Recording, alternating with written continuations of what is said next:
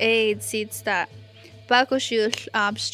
Good day, my friends and relatives. My name is Tsichuk Aid. My English name is Olivia Corville, and this is the Bakushul Utsid podcast. In this podcast, we share Guadzadad, lessons from our elders and our language caretakers to create meaningful language experiences within our Bakushul Absh. In this episode, longtime tribal council member Virginia Cross shares how she learned the language from her dad.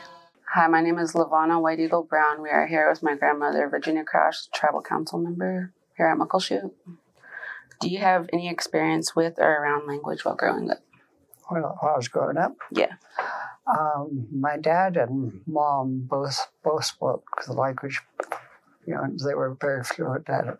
Some uh, and sometimes when grandma, when my grandma Mary Charles would come down, uh, they would sit in a circle somewhere outside, probably, and and talk. You know, among themselves, and all we would do is try to figure out what they were talking about. and then mom and dad would would do you know would would talk with the language when they didn't want us to know something. Hmm. Did they teach you anything? Oh, they they taught dad taught us, mom didn't, but dad did teach us how to you know count to ten, I think, and then he would um, he would um, teach us some animal names. Can you tell me how the language program started? Uh, one time, uh, my my daughter Carrie Marquez and I were someplace at a meeting, and uh, we started talking about the language at that, that time. Uh, there were some councilmen from other tribes, and one of them had said that they were they were trying to work really hard on that language, and what they were doing was to uh, you know employ ten people each year Mhm. and their job solely was to learn the language. And you know, they and then when those ten people learned the language, they would move out and start teaching it in the schools. And I thought, well, we could do that, but we can't use ten people. We we we started with five people, and we haven't evolved like it's supposed to be because uh, I guess of funding issues and placement issues. So uh, we wrote the grant to do that, and uh, the language program has been here for what, maybe seven years or something Yeah. like that. So, and it is working, I think. Yes. I was working with the Auburn School District for 20 years, and at that time, I'm not sure how where we got the money, but we employed two of our elders to teach the language.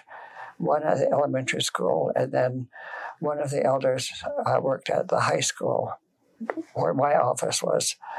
And Auntie Eva, who we call Kaya, was at the elementary school, and, and she was really, um, really felt deeply that the language was important for our kids. So she taught at the uh, elementary school, and then Bertha McJoe, who is a former uh, chairwoman for Muckleshoot, worked at the high school with with um, oh nine or ten kids, and they would come over to my office, and she would teach them there. And so it really started years before. I think um, I um, I left the Auburn school, school district in the year 2000, and so it, it had been going on for you know at least seven years before uh, before I left the school district. So I was only like one years old. How old were you? I was born in 92, so I was probably like one years old. I was probably 93, 94 then. yeah, and and they loved working with the kids. Um, and so many of those kids remembered those words that they were taught earlier, and they still do. The Bakushut Utsid podcast is a collaboration of the Muckleshoot language program and Tahoma Peak Solutions. I am your host, Olivia Corville. Our editors are Cedar Ungaro and Maria Givens. Producers and language caretakers are Eileen Richardson, Valerie Bellick, Lavana White Eagle Brown, Latasha Moses, Becky Sheldon, Lindy Lindgren, and Shahela Elkins. Thank you for listening.